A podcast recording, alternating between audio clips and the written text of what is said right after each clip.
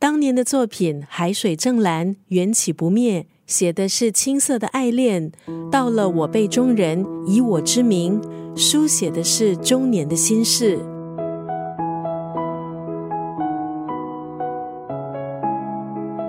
今天在九六三作家语录分享的文字，出自张曼娟的作品《我辈中人》，写给中年人的情书。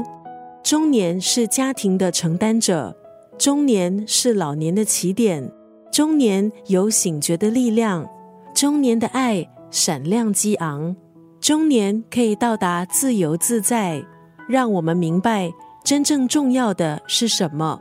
睿智、慈悲。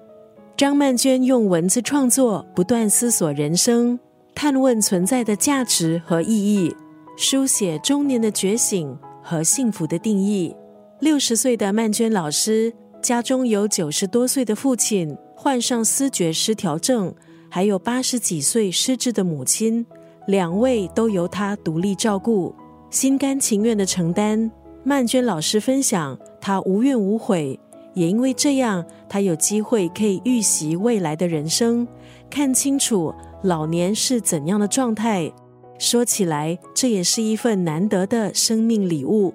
很多的中年人也是照顾者，借由文字，曼娟老师希望也可以替照顾者们发声，让照顾者们可以为彼此加油打气。今天在九六三作家语录就要分享这本书。我辈中人写给中年人的情书当中的这一段文字，